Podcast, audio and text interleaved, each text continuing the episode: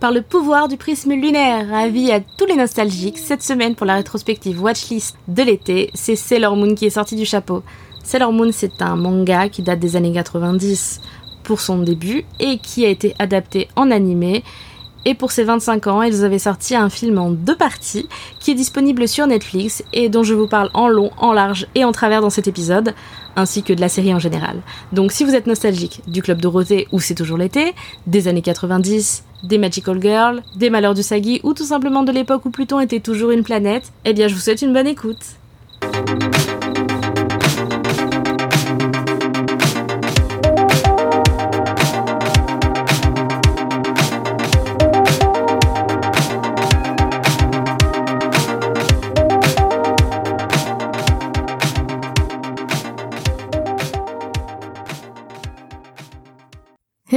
Bienvenue dans cet épisode de Watchlist, le podcast qui vous aide à choisir quoi regarder sur les plateformes de SVOD.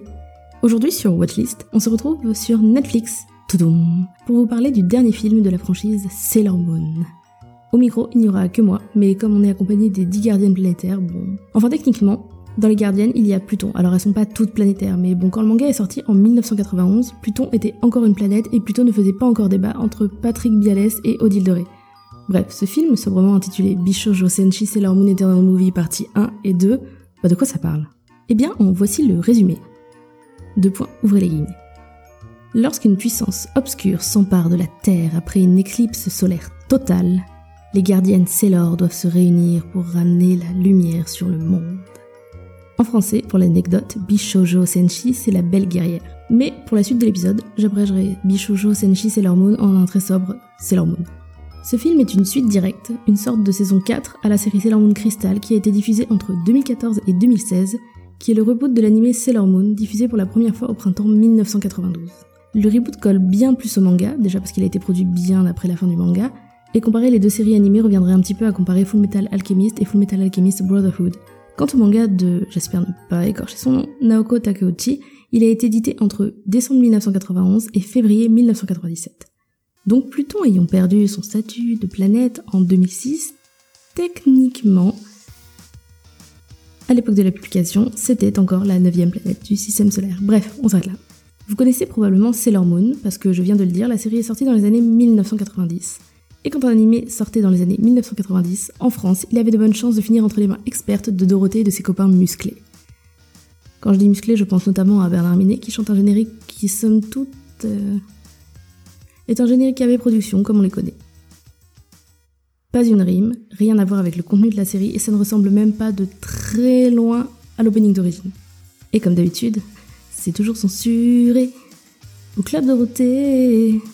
Même si dans le cadre de cette série, la censure n'a pas changé le propos entier de l'histoire, contrairement à City Hunter et Hokuto no Ken, par exemple. Et cette histoire, elle a été primée à plusieurs reprises, et Sailor Moon est actuellement considéré comme un des mangas les plus remarquables et populaires de tous les temps. Naoko Takeuchi a notamment raflé le Kodansha Manga Award, décerné par un des plus gros éditeurs de manga, en 1993. Pendant que l'OM gagnait. Bref, Sailor Moon a gagné dans la catégorie Shoujo, Sazana Eyes dans la catégorie Shonen et Parasite chez les CNN. Parasite que vous pouvez également retrouver sur Netflix car l'adaptation en animé de 2014 s'y trouve. Si ça vous amuse, allez regarder la liste des Kodansha Awards, euh, il y a vraiment beaucoup, beaucoup, beaucoup de mangas qui sont cultissimes. D'ailleurs, petit point rigolo, Naoko, elle a épousé un mec. C'est pas tout à fait un nobody puisque c'est quelqu'un qui est installé dans le Weekly Challenge Jump depuis... Enfin, quand il n'est pas en panne d'inspiration totale. En effet, elle est mariée à Yoshihiro Togashi qui a sorti Yu Yu Hakusho et sa fin toute pétée et Hunter x Hunter dont les fans désespèrent d'avoir la fin. En espérant que ce soit pas comme celle de Yu Yu Hakusho. Et comme elle est trop forte, Naoko, son époux a même envisagé de lui demander de l'aide pour finir, enfin continuer et finir son œuvre. Et puis elle est impliquée dans la production des séries d'animation au point d'écrire les paroles de certains thèmes musicaux, par exemple un des endings de la série Reboot, Moonbow, ou la thème song du film Mooncolor Shannon, Shannon, je sais pas comment ça se prononce. Tout cela sous le pseudonyme Sumire Shirobara. Et ce qu'a créé cette autrice, ce n'est rien d'autre que la plus légendaire des séries de Magical Girls, la fondation du genre.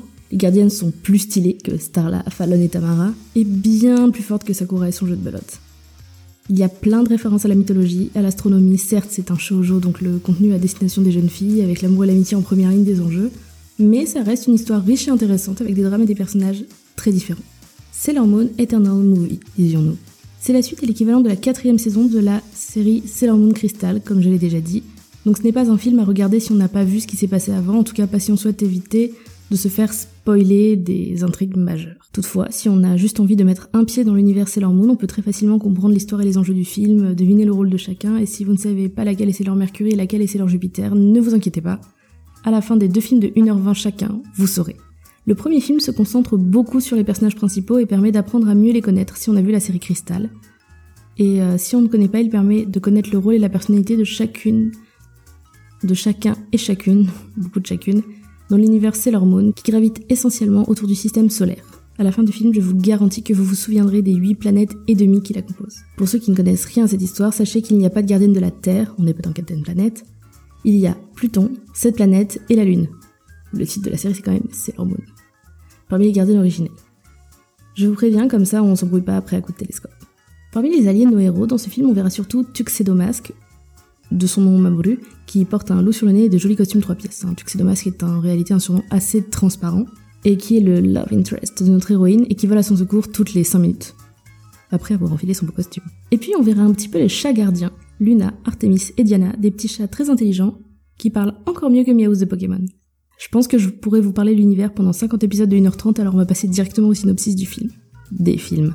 Dans le premier film, on retrouve Usagi, la Sailor Moon officielle, réincarnation de la princesse Serendipity, son copain et ses copines qui ont vécu bien des aventures. Mini Sailor Moon, la Sailor aux cheveux roses qui a les mêmes pouvoirs que Usagi mais pas tout à fait, est sur le point de retourner sur sa planète au XXe siècle. Et Mamoru, le Tuxedo Mask, va partir en fac de médecine et toutes les Sailors vont alors euh, continuer leur vie d'adolescente frivole. C'est plutôt cool. En plus, il y a une éclipse de soleil qui arrive, alors tout le monde s'équipe de ses plus belles lunettes de protection, et il va se passer de trucs. Déjà, un cirque sobrement intitulé The Dead Moon Circus et qui semble tout droit tiré d'une œuvre de Junji Ito, fait son apparition dans le centre-ville commerçant. Bon. Également, Shibi-Moon, donc aux cheveux roses, entre en contact spirituel avec une licorne qui lui demande de lui prêter ses pouvoirs. Bon, ok. Cette licorne s'appelle Helios et quand Mamoru entend son nom, ça lui dit vaguement quelque chose et il commence euh, ce qui de prime abord va ressembler à un infarctus. Souffle court, douleur dans la poitrine qui irradie, fatigue. Bon, il n'en dit rien à personne et on va découvrir les gérantes du cirque. Sans surprise, elles sont pas super sympas. Dead Moon Circus, bon, ça vendait un peu la mèche quand même. Des Amazones au car design de dresseuses Pokémon dirigées par le croisement génétique entre Piccolo de Dragon Ball Z et une aubergine oubliée au fond des réfrigérateurs. N'empêche qu'elle lance un sort complètement pété qui emprisonne tout le quartier dans une sorte de bulle noire opaque au moment de l'éclipse. Une éclipse dans l'éclipse. Et suite à cela, Shibimoon ne parvient pas du tout à faire fonctionner la clé qui lui permettrait de se téléporter chez elle. Et d'ailleurs, plus aucune gardienne Sailor ne parvient à se transformer. Voilà pour le début du film. Le premier film, il va explorer un petit peu la personnalité et l'histoire des gardiennes du système solaire, soit les très connus Sailor Moon, Sailor Mercury, Mars, Jupiter et Vénus. Alors euh, moi, ce que j'en ai pensé. Honnêtement, j'ai apprécié ce film. Bon après, je suis assez peu objectif puisque pour poser un peu de contexte, j'avais une maison avec toutes les poupées de toutes les Sailor dans ma chambre quand j'avais 5-6 ans et j'ai grandi évidemment. Donc j'ai juste euh, toutes leurs figurines sur mon bureau et le cristal de Sailor Moon comme drapeau de mon île sur Animal Crossing. Bref, Étant fan, forcément, quand ce film a été annoncé en 2017, soit pour les 25 ans de la première série animée, j'étais ultra heureuse et hypée. Et honnêtement, je le suis toujours. Les animations sont très soignées, ça suit le manga. C'est assez confortable d'avoir couplé le film en deux parties, d'une heure vingt chacune quand même.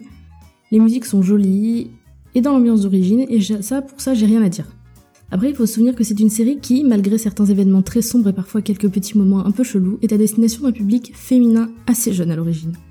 Donc les tenants et les aboutissants ne sont pas impossibles à comprendre. Et ce que je disais quand je parlais de regarder le film en mode découverte totale, c'est possible. De plus, le premier film se situe juste après la série, donc on connaît tous les personnages qui apparaissent. C'est un petit bémol que je n'ai pas été la seule à relever, car si on a vu les trois saisons de Sailor Moon Crystal, on les connaît. On sait que c'est le cheveu bleu, c'est la meilleure, c'est Mercury, on sait très bien différencier Mars et Jupiter. Et le film redécoupe un tout petit peu le manga pour nous permettre d'explorer la personnalité de chaque gardienne, tour à tour, mais ce qui est un peu rude, c'est qu'en 3 heures de film, j'ai l'impression qu'on nous prend un petit peu pour des têtes percées incapables de se souvenir de qui est qui en vrai. Les gardiennes se comportent comme des Pokémon, car tel un Pikachu qui ferait Pika Pika du matin au soir, elles répètent sans cesse leurs attributions. Comme si on allait oublier que Rey est Mars, la deuxième meilleure gardienne. Ou pire encore, c'est Moon qui répète inlassablement son identité secrète. Cela étant, ça permet une porte d'entrée dans le film même sans avoir vu la série. Car le scénario est assez simple, comme je l'ai déjà dit, les dialogues ont un côté un petit peu les feux de l'amour, où chacun répète assez régulièrement sa biographie. Ça permet encore une fois à un néophyte de ne pas se sentir complètement perdu dans tout l'univers et euh, qui est qui avec qui, euh, le père, la fille et le cousin. C'est euh, comme Tati Sylvie qui, dès qu'elle sert des moules, te rappelle qu'elle croyait que les moules de Bouchot venaient d'une ville qui s'appelait Bouchot, probablement proche du Mont-Saint-Michel. Et puis si tu les manges avec elle pour la première fois, bah, l'anecdote te fait sourire. Bon, au huitième Noël que tu passes avec elle, c'est un tout petit peu moins piquant comme histoire. Alors forcément, le scénario ne vise pas la complexité. On n'est pas dans Shinjeki no Kyojin et on se doute que ça finira pas. la Terre a été ravagée par l'éclipse fatale, l'humanité plongée dans le désespoir et toutes les gardiennes sont mortes au fond d'un sanctuaire. Non. Non, ça ne se passe pas comme ça. On a l'impression que parfois ça pourrait glisser en John Ito, l'éclipse, le cirque, certains trucs qui se passent et certaines réflexions des personnages, mais non. Pourtant, à un moment, il y a une scène où, une gardienne part dans une maison des miroirs et j'étais là, oh, Junji Ito, il aurait fait un truc de malade. Mais c'est la série Sailor Moon, c'est comme ça, c'est le girl power, c'est l'amour et l'amitié, c'est coloré. Et ça fait du bien aussi d'avoir une série, euh, enfin, de films un peu détente, pas prise de tête. Alors certes, les animations des transformations et des attaques prennent une belle longueur du film puisqu'on a le détail de chaque attaque, chaque transformation. Mais de mon point de vue, dans un long métrage, c'est peut-être aussi le moment d'en profiter, de montrer toutes les couleurs, tous les accessoires et de pousser le car design des gardiennes. C'est le moment de kiffer quand on anime ça, mais bon. Euh, si je pense on les met toutes bout à bout, ça prend quand même, je pense, bien 20 minutes. par film. J'aime bien le thème du film, les méchants manipulent les cauchemars, et du coup le pendant, c'est euh, qu'elles vont gagner avec le pouvoir de leurs rêves, et de ce qu'elles rêvent vraiment d'être et de faire. Donc c'est pour ça aussi qu'on explore pas mal la personnalité des gardiennes. C'est un bon visionnage, ça peut se regarder en famille, mais je suggère que si on regarde avec euh, des enfants assez jeunes, il faudrait quand même qu'il y ait quelqu'un à côté pour débriefer certaines réflexions qui sont peut-être un petit peu glissantes sur tout ce qui est, euh, comment dire, la féminité. Voilà, je vais pas toutes les noter, mais c'est vrai que parfois, il y a certaines réflexions qui m'ont fait un peu froncer du nez. Peut-être que c'est moi. Je sais pas. En attendant, moi, dans mon cas, je l'ai regardé tout seul en compagnie d'un thé, ça s'est très bien passé, c'est vite vu, on reste sur une bonne impression. Et je vous dis ça, des fois, je rêve que je suis encore énervée du film coréen The Call ou de la série Dark, que j'aimerais bien oublier. Donc là, non, j'en suis sortie, je dis pas que c'est inoubliable, mais c'est un bon divertissement et j'ai vraiment apprécié. Et encore une fois, euh, c'est une série qui est un pilier l'animation japonaise, donc il faut quand même la regarder. C'est la base des Magical Girls. Et euh, le film permet quand même une bonne porte d'entrée. Le premier amenant très bien le deuxième.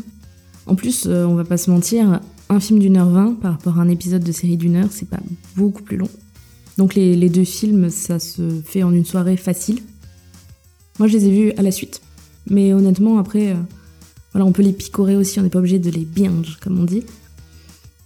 Et enfin, sans spoiler, je conclurai quand même sur le fait que si on aime le détail, si on aime les jolis dessins, quand même les décors sont travaillés, notamment le, quartier euh, d'Azabu Juban, où se passe la majorité de l'intrigue en fait, qui, euh, d'après les locaux et les gens qui ont pu le visiter, est très ressemblant. Et euh, franchement, il y a un moment où genre il se barre dans une ruelle pour s'échapper d'un truc, et la ruelle elle est trop travaillée, on dirait un petit peu du, j'allais dire Joe mais pas du tout. Joey Zassi, c'est celui qui fait les musiques. Euh, bref, on aurait dit du studio Ghibli, du studio Ghibli. Un petit peu sur le côté dessin, ça faisait très aquarelle, très peinture, c'était très stylé. Donc, euh, en plus des animations euh, très colorées, très peps qu'il peut y avoir sur les transformations, etc. J'adorais voir quand même ces petites choses avec un petit sens du détail, quand même, ça fait plaisir. Voir qu'ils sont pas non plus foutus de notre gueule. Des fois, la toile animation, comment vous dire Des fois, ils envoient les stagiaires faire les animations, quoi. En plus, bon, un animé où les badass, c'est que les meufs, un mec et il sert pas à grand chose en vrai. Et des petits chats, bah c'est quand même assez vendeur, non Enfin bref, on va spoiler. 3, 2, 1. Je vous disais qu'au début du premier film, personne n'arrive plus à se transformer. Certaines en parlent ouvertement, d'autres le cachent, et on a le plaisir de découvrir une sorte de révélation, un petit peu façon jeu de rôle, etc., de chacune des gardiennes juniors, les gardiennes du système solaire interne. Parce qu'en fait, il y a, sur les 10 gardiennes, il y a solaire interne et externe, en fait. Le système solaire interne, c'est les gardiennes qu'on connaît. Voilà, je sais plus si j'ai déjà dit. Avec euh, Moon, euh, Moon, Mercury, Mars, Jupiter et Vénus. Donc euh, j'aime bien cette partie du scénario parce qu'on les retrouve toutes confrontées à leurs peurs, à leurs angoisses et à leurs cauchemars et elles vivent toute une sorte de test en fait. Elles sont toutes confrontées à ça. Bon bah forcément elles arrivent à passer au-delà. Et ça fait vachement écho à leur personnalité. Et c'est là que je disais qu'on apprend à les connaître parce que clairement les insécurités les plus intéressantes en plus c'est pas celles de Sailor Moon et Chibi Sailor Moon. Hein mais bien celle des personnages considérés comme les plus secondaires, enfin comme secondaires, comme Mercury, etc. Et euh, visiblement, bon, bah, évidemment, elles réussissent tout le test et grâce à l'amour et l'amitié, récupèrent chacune un cristal qui leur permettra de se transformer de nouveau. Et là, du coup, on a un petit côté en plus level up, un petit côté, euh, bon, ben, comme des Pokémon, encore une fois, mais non, mais voilà, elles level up, elles ont des, des costumes, des accessoires différents et tout, mais c'est un peu stylé en vrai. C'est cool, même si ben, dans le film, ben, on sait pas trop. C'est indécent et merveilleux à la fois. On voit la montée d'une puissance, etc., notamment à la Sailor Moon, qui elle arrive carrément à une transformation finale à la fin du film. Enfin, c'est incroyable. Et parmi ces accessoires toujours plus shiny, on a un kaléidoscope, euh, des genres de baguettes magiques, enfin c'est super stylé. Et euh, par contre, parmi les transformations, il y en a une que j'ai trouvée parfaitement aléatoire. À un moment, on a l'impression que c'est Sailor Majorette et euh, toutes les autres Sailor sont habillées en gymnaste. Et du coup, bah, après, bon, bah, elle passe de costume en costume, de plus en plus stylé, c'est vraiment impressionnant. Et à la fin, après le combat final, on a carrément, on assiste à la transformation, carrément, enfin, elles quittent leur costume pour arriver dans des robes d'adultes, et je trouve ça cool de plus être dans ces uniformes décollés avec ces gros nœuds, même si elle espace que 5 minutes, que de 5 minutes. Surtout que, bon, bah, je l'ai pas dit, mais dans la deuxième partie, enfin, et donc dans, dans le deuxième film, on voit apparaître, c'est spoiler, mais bon, on est dans la partie spoiler, les gardiennes du système solaire externe, donc les gardiennes seniors, les plus âgées. Voilà, c'est leur Uranus, Neptune, Saturne qui avait disparu, mais qu'elle a, et euh, sous une autre forme, bref, et Pluton qui n'est pas une planète, mais qui en était une à l'époque, donc merde, mince, donc euh, mince. voilà, et du coup c'est plutôt cool parce qu'on a, on a tous ces personnages, on a toutes les gardiennes qui sont réunies, et euh, je sais pas, j'aime bien. Bon, elles sont aussi nombreuses qu'une équipe de foot, à peu de choses près. Avec le Tuxedo, elles font une équipe de foot complète, sans les remplaçants. Mais bon, c'est cool. C'est cool et on peut voir tous leurs pouvoirs et tout. Même si je sais pas pourquoi, ils ont traduit euh, les attaques des gentils. Parce que je pense qu'elles étaient connues depuis mille ans. Euh, flèche de Mars, flèche de feu. Et les attaques des méchants. On s'en fout, on les traduit qu'une fois sur deux. Bon. J'ai regardé en VF et en VO pour comparer un petit peu.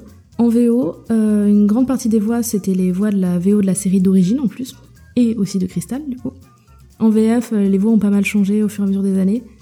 Et la méchante a la même voix que Arachna dans Gadget Boy, voilà, je à le dire. Et voilà, donc on se retrouve quand même sur euh, un film qui est très shiny, avec de belles animations, de belles transformations. Moi, c'est un petit peu ce que j'attendais aussi, même si les gens ont trouvé que ça prenait trop de temps de film. Effectivement, pendant le combat final, il y a une transformation qui dure le temps d'une chanson entière. Mais il faut dire qu'elle se transforme toutes, et je viens de dire qu'elles étaient 10. Donc euh, bon, voilà.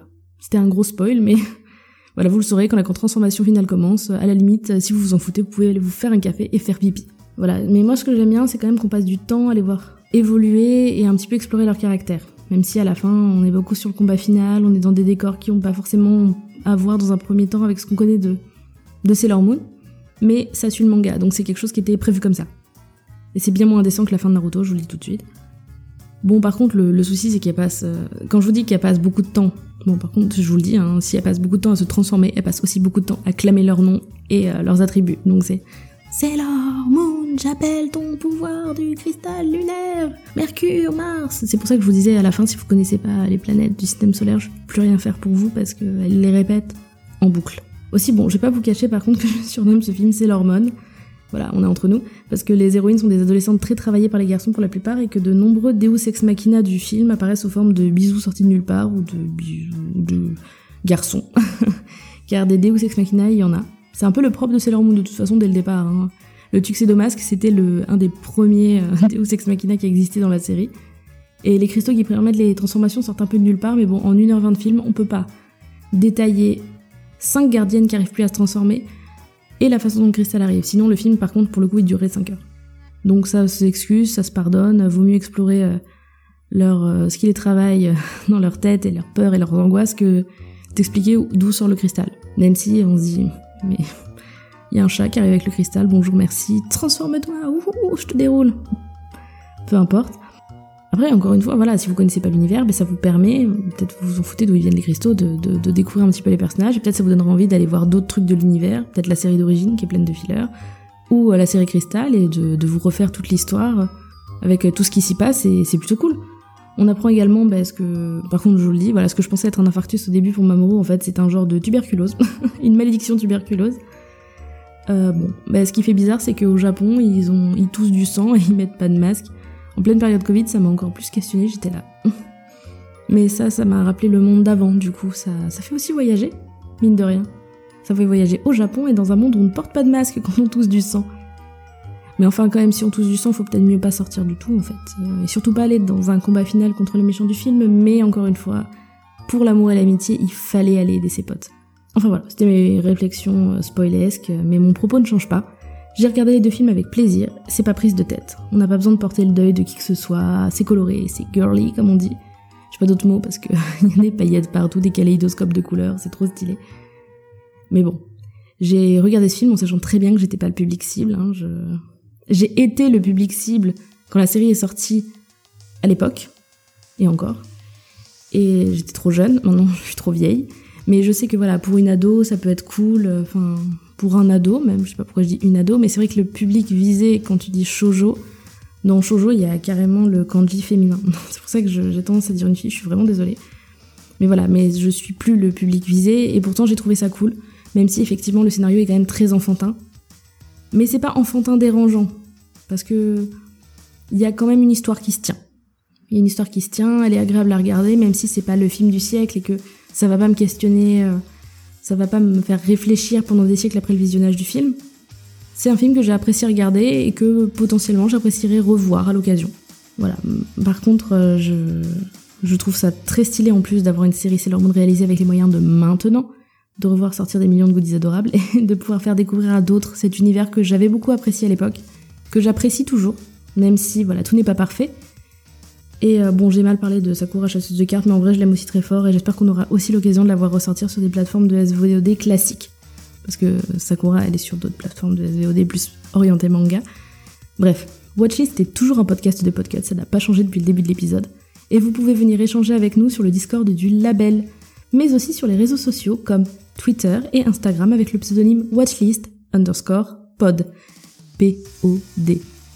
Comme les trucs de lessive. Bon, comme podcast aussi. Et si vous voulez nous soutenir et soutenir nos projets, nous avons un Patreon chez Podcut et vous pouvez aussi venir écouter tous nos podcasts et tous nos projets. Par exemple, Podcut Fiction a désormais son propre Twitter et vous avez toute une saison de la réponse D, notre podcast de culture G à écouter. Quant à moi, vous pouvez me retrouver bah, sur la réponse D déjà, mais aussi sur Gonbe le podcast qui parle de Corée et où on aime bien manger du piment. Bref, voilà, à la semaine prochaine sur Watchlist. Bisous